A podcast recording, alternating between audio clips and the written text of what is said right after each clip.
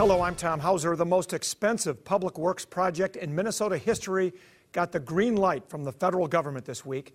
The Southwest Light Rail line will connect downtown Minneapolis to Eden Prairie through several West Metro suburbs.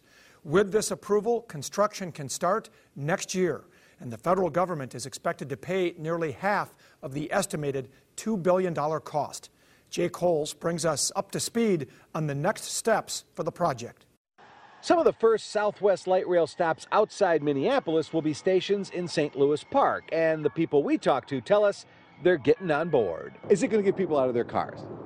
It will for me. I, I, before, before I bought my house, I used to rent an apartment in, in South Minneapolis. I'd walk to the train station and go to the airport. We lived in Saint Louis Park since nineteen sixty-seven. We have watched this whole light rail thing come, go, come, go, come, go. And when it comes, we're hopping on. We I are, am excited. I'm finally excited somebody might get it done. This now means the Met Council and Hennepin County can move forward with plans to snake the green line through Saint Louis Park, Minnetonka, Hopkins, and Eden Prairie, sixteen stations covering nearly fifteen miles of new light rail line, and promises of plenty of riders to justify it. Estimated daily riders about forty thousand compared to the Blue Line at roughly thirty-two thousand. We've blown the doors off the ridership projections. The fundamentals on this line are very sound, and uh, there's going to be terrific ridership, my estimation. And with the expected high ridership, county leaders are promising big development projects and jobs to go along with it. The plans are already in place. All the cities along the lines have plans around those light rail stations. So all the fundamentals are in place, and I'm really confident it's going to it's going to be another another huge success. Jay Coles, five Eyewitness News. Hennepin County has approved up to four hundred thirty-five million dollars for early construction on the line, and the Met Council awarded the construction contract to Lunda Construction and C S McCrossen for nearly eight hundred million dollars. The project is expected to be finished by twenty twenty-three. Five Minnesotans are getting ready for their first terms in Congress. That is the most new faces we've had at the same time since the nineteen thirties. They are Republicans Jim Hagedorn and Pete Stauber, and Democrats Angie Craig, Dean Phillips, and Ilhan Omar. This week, I spent some time with each of them during new member orientation in Washington, D C Phillips and Omar come from very different backgrounds. Omar is a former refugee from Somalia who fled to America in fear of her life. Phillips is a wealthy businessman with famous relatives who has now dedicated himself to public service. Now they are both about to represent their state in Congress. All right, everybody right here. Three, two. A diverse group of newly elected members of Congress gathered for a photo near the Capitol steps.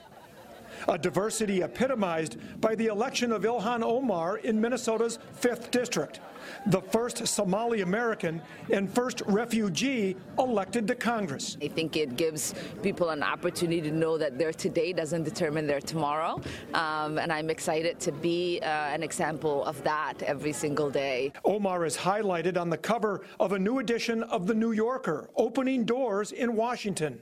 She takes the notoriety seriously. Because that means that you have a responsibility to keep in, to keep that door open, um, wide open, for so many more to come through, so that we are not talking about firsts anymore. It's the beauty of Congress. It is such a representation of the mosaic of the country, extraordinary life stories and experiences and perspectives. Democrat Dean Phillips is a fellow Democrat, but brings his own perspective as a wealthy businessman, willing to work in bipartisan fashion with new colleagues like Minnesota's Jim Hagedorn and Pete Stauber. The collegiality amongst the Democrats and Republicans, newly electeds, uh, is really inspiring, and, I, and I'm hopeful and I'm optimistic. A lot to learn, a lot to listen to, and a lot to navigate. Many in Washington will also soon learn about Phillips' famous grandmother, advice columnist Dear Abby. And as your colleagues find out that your grandmother uh, was Dear Abby, do you expect them to ask you for advice? Darn right. And the best advice she gave me was don't give any. Not only is Dear Abby, whose real name was Pauline Phillips, Dean Phillips' grandmother, her twin sister was Ann Landers, another famous advice columnist. But as Phillips said, he's mostly listening to advice as he learns the ropes in Washington, D C Democrat Angie Craig is also a trailblazer in Minnesota's congressional delegation, and Pete Stauber and Jim Hagedorn did something few Republicans accomplished in the midterm elections. They flipped Democratic seats to Republican. By coincidence, they both also have unique connections to former President Ronald Reagan. Republican Pete Stauber arrived in Washington, D C without much fanfare, unlike his other notable visit to Washington thirty years ago as one of the captains of the nineteen eighty-eight N C double A national champion Lake Superior State hockey team. We were the first Division One hockey team to visit the White House, and in May of eighty-eight, it was uh, President Ronald Reagan. At the time, Stauber aspired to serve the public as a police officer, not a politician. But Reagan had a big impact on him. I remember meeting him, Tom. He was just a, just a, a figure of a man.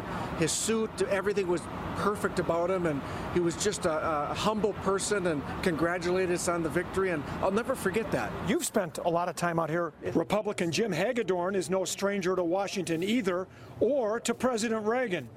Hagedorn's dad, Tom Hagedorn, served in Congress from the mid seventies until the early eighties, making them the first father-son congressional combo in Minnesota since Ole and Paul Qualley in the nineteen twenties and thirties. Hagedorn's dad introduced him to Reagan in the White House. I'm a conservative. I have a little button that says I was for Reagan my whole life, you know.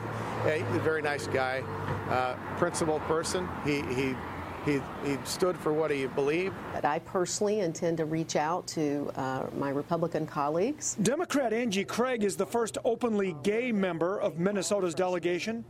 She plans to work across the aisle when she can, but first has to decide whether to vote for Nancy Pelosi as Speaker. Well, if nobody's running uh, but her, there's really no decision to make, right? I'm going to vote for a Democrat. And so if we get other candidates over the coming weeks, then I'll take a look at those. The election of a new speaker won't happen until later this month, but Nancy Pelosi declared this past week she has, quote, overwhelming support among her fellow Democrats to be the next House Speaker. You can go to the politics page at K S T P dot com to see more of my interviews with all five new members of Minnesota's congressional delegation in Washington. Minnesota Congressman Tom Emmer will be the next head of the National Republican Congressional Committee. The N R C C announced Wednesday that Emmer, who represents the sixth District, was elected as chairman for two thousand nineteen and twenty twenty. He'll lead the G O P's effort to try to regain the majority in the U S House.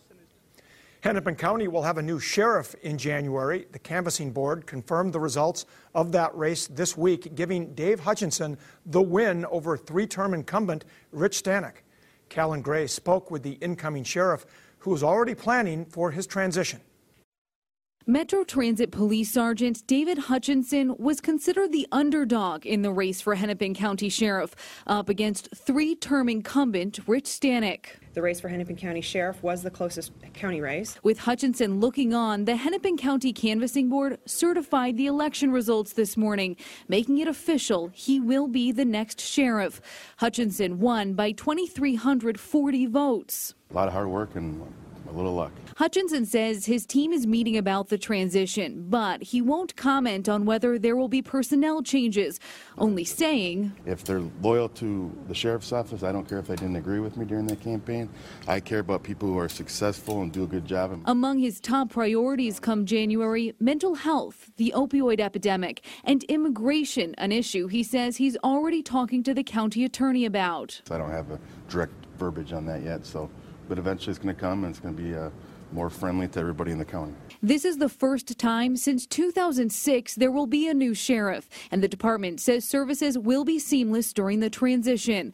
In the same statement, Sheriff Stanek responded to the results, saying, quote, I have congratulated Sheriff-elect David Hutchinson on the results of this race, and the transition is underway. I look forward to continuing my service until my term expires. Callan Gray, five Eyewitness News. Governor Mark Dayton is still in the hospital a month after undergoing two surgeries on his lower back. Dayton said in a statement, complications after surgery caused damage to his lungs. He's now going through therapy to rehabilitate his lungs, but still has been in contact with commissioners and staff while hospitalized on a nearly daily basis. He says he expects to be back in Saint Paul soon.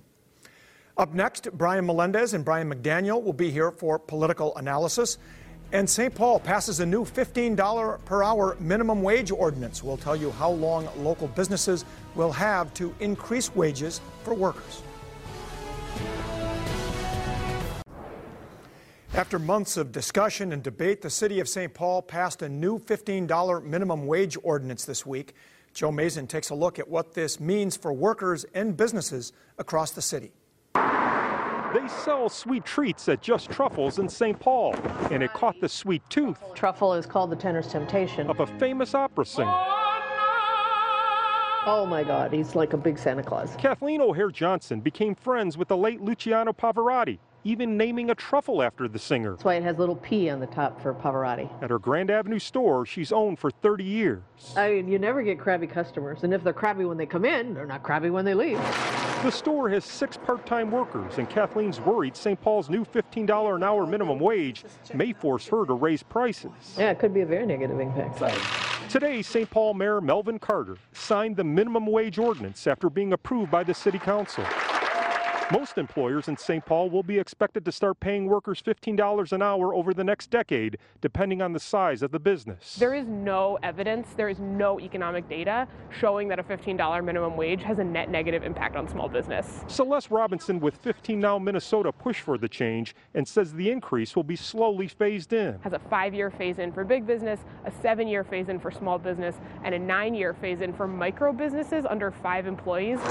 As a small business owner, Kathleen will wait to see the real long-term impact of the wage increase. It's really a mess, I think. Even in a sweet shop, sometimes things can get bitter. Joe Mazin, five Eyewitness News.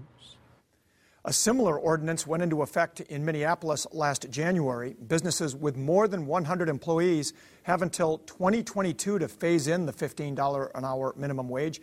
Businesses with less than one hundred employees have until twenty twenty-four. We'll talk more about the minimum wage coming up later in Face Off, but right now we're going to talk some Washington politics with Brian McDaniel and Brian Melendez. I was out in Washington, as you know, covering our new members of Congress, and so far everybody is saying the right things, Brian Melendez. They're all saying we're going to uh, forge relationships and work in a bipartisan fashion. I don't mean to be a pessimist, but how long can that last? I was going to say, it's good that we're talking about this today, because today will be our last chance to talk about it. I, I think it's going to last probably until Congress convenes at the beginning of January, so we've got about a good six weeks of Minnesota nice. And maybe only until the time Nancy Pelosi is likely elected House Speaker, because we all know uh, how she engenders Uh, bipartisanship with Republicans. Yeah, the one thing that we know that the Republicans are good at in D C is pointing out the goofy things that Nancy Pelosi and her caucus sometimes do. So I think that the spirit of bipartisanship would be probably appreciated, but I think we know better, don't we? And we're going to see this classic setup now between uh, President Trump and Nancy Pelosi. Uh, each of the parties uses the other as their villain, and they're going to continue to do so now, especially if she becomes House Speaker. Uh, well, we, we've got two people who are just brilliant at demonizing the other side, so uh, I, I can't imagine things are going to get a whole lot better. Do you think that Congress is going to end up getting bogged down in repeated investigations of President Trump, as opposed to doing a lot of things they talked about on the campaign trail, health care and those types of things? Well, I think they do so at their own peril. I think that, that, that the public is so tired of hearing about Mueller this and investigate this and Russia this and then having nothing really come out of it. I think that the Democrats did a good job of talking about pre-existing conditions and other things that people actually cared about. And I think that, that, that if they're smart, they will focus on those things, not on the president. Let's talk about what's going on back here in the state capitol. Uh, interesting meeting this week between former Governor Jesse Ventura and Governor-elect Tim Walz, uh, the inimitable uh, Jesse Ventura, showing up with a Jimi Hendrix uh, T-shirt on underneath his snowmobile uh, jacket. And Brian Melendez, one of the things they talked about was, and Jesse Ventura was ahead of his time on this, recreational marijuana legalization, and Tim Walz is on board with that idea. I, I, I'm friends with a lot of people who are ahead of their time on that issue. Um, I, I think that you want to elaborate on that? uh, no. Uh, and neither do my friends. Uh, I think it'll make an interesting discussion at the Capitol. You know, this is a legitimate issue that has a lot of support, growing support. I think we are not too far away from seeing the entire country legalize marijuana, and Minnesota is usually in the vanguard of movements like that. Now, every Democratic candidate for governor said they were in favor of it, but I believe all the Republicans were against it, and my guess is the Republican Senate Uh, that will still be a tough sell. I think this would be an incredibly tough sell in the Republican Senate, but I think it is something, like Brian said, that is getting a lot of national momentum. So I think that this won't be something that happens in twenty eighteen, uh, twenty nineteen, but as we get into the twenty twenties, I think that there's going to be a lot more, uh, you know, you know, constructive discussion on it. Now, another fascinating issue at the state capitol is going to be the gas tax. Uh, it's always controversial whenever it comes up. It's been, I think, since, what, two thousand six, since we increased it. And we remember how controversial that was. A, a veto from Governor Peleni had to be overridden for that to happen. Uh, Tim Walz, the governor-elect, uh, Brian, says he's going to stick to his guns on that, even though the, the soon-to-be House Minority Leader, Kurt Dowd, says with a possibility of a multi-billion dollar budget surplus, that would be ridiculous. Well, here we may see an illustration of how uh, soon-to-be Governor Walz's style may be different from Governor Dayton's. If Governor Walz has the, la the right conversations and lays the right groundwork with the Republican caucus, this actually, I think, has a chance of getting through in the next biennium. Even though Senate Majority Leader Paul Gazelka says it's just a non-starter for him, but Governor-elect Walz says, hey, the people have spoken, they elected me, but did they elect him on that issue to well, raise the gas tax? Well, I think they certainly did not elect him to to to pass a gas tax. Um, but I think that, you know, the, even though it, the, the gas tax isn't popular with the public or Republicans, you know, this is something with such a narrow majority uh, in the Republican Senate. I think that if Governor Walz proves to be a better uh, negotiator than Governor Dayton, and really, it'd be pretty hard for him not to be. Um, I think that, that he would be might be able to come up with something to give the Republicans that would allow them to release the number of votes needed to pass a gas tax. But only need to peel off a vote or two to make that happen. All right, Brian McDaniel, Brian Melendez, thank you both for being here. Up next, Mike Erlandson and Annette Meeks will be here for Face Off.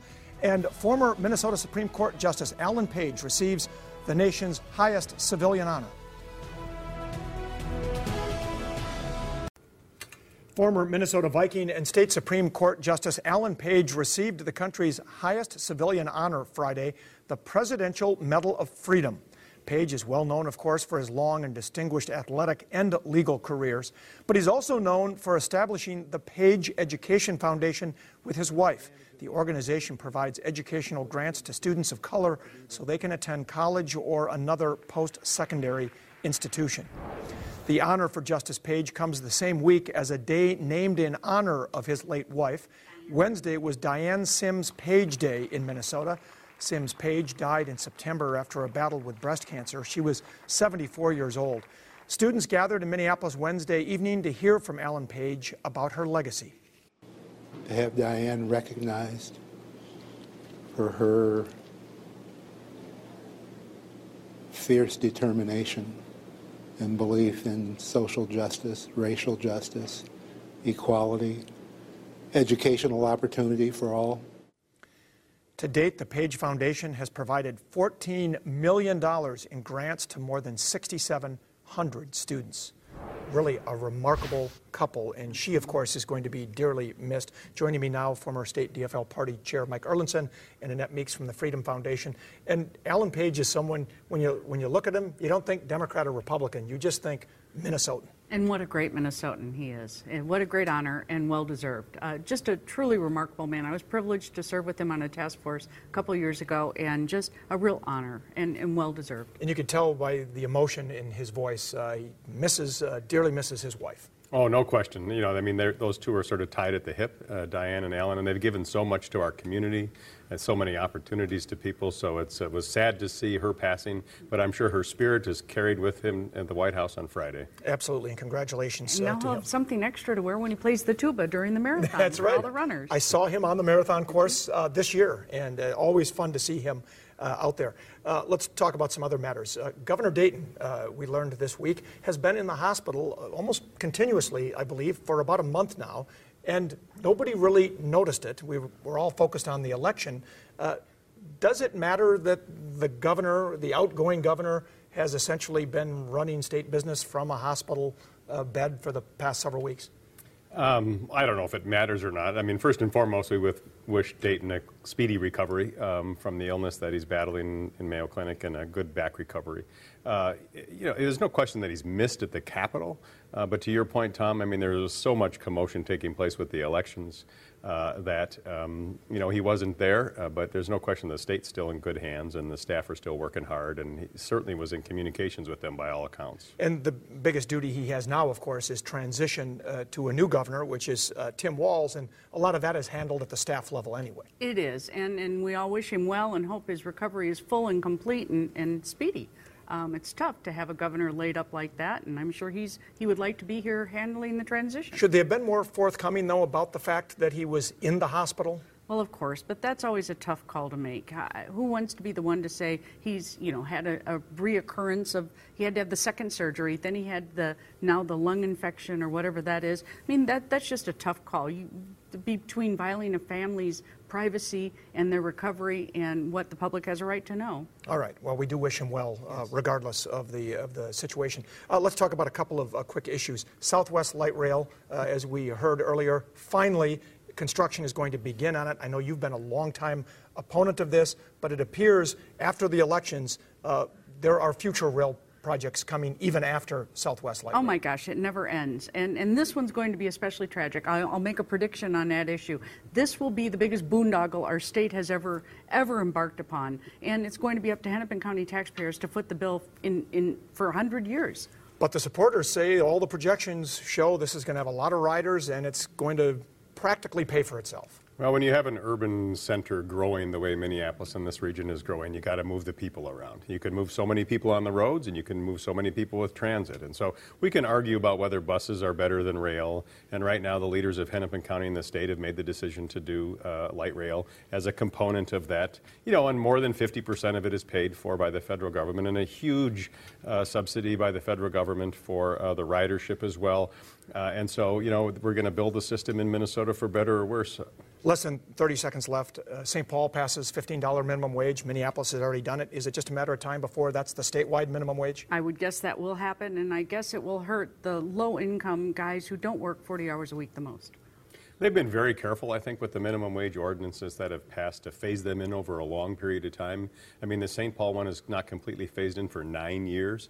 And so I think it's going to happen. You know, and that's, I think that we saw a little bit in the elections. People are hungry for action to take place, for livable wages, for health care, and for transportation. Well, we're definitely seeing evidence of that here in the Twin Cities, no question. Mike and Annette, thanks for being here.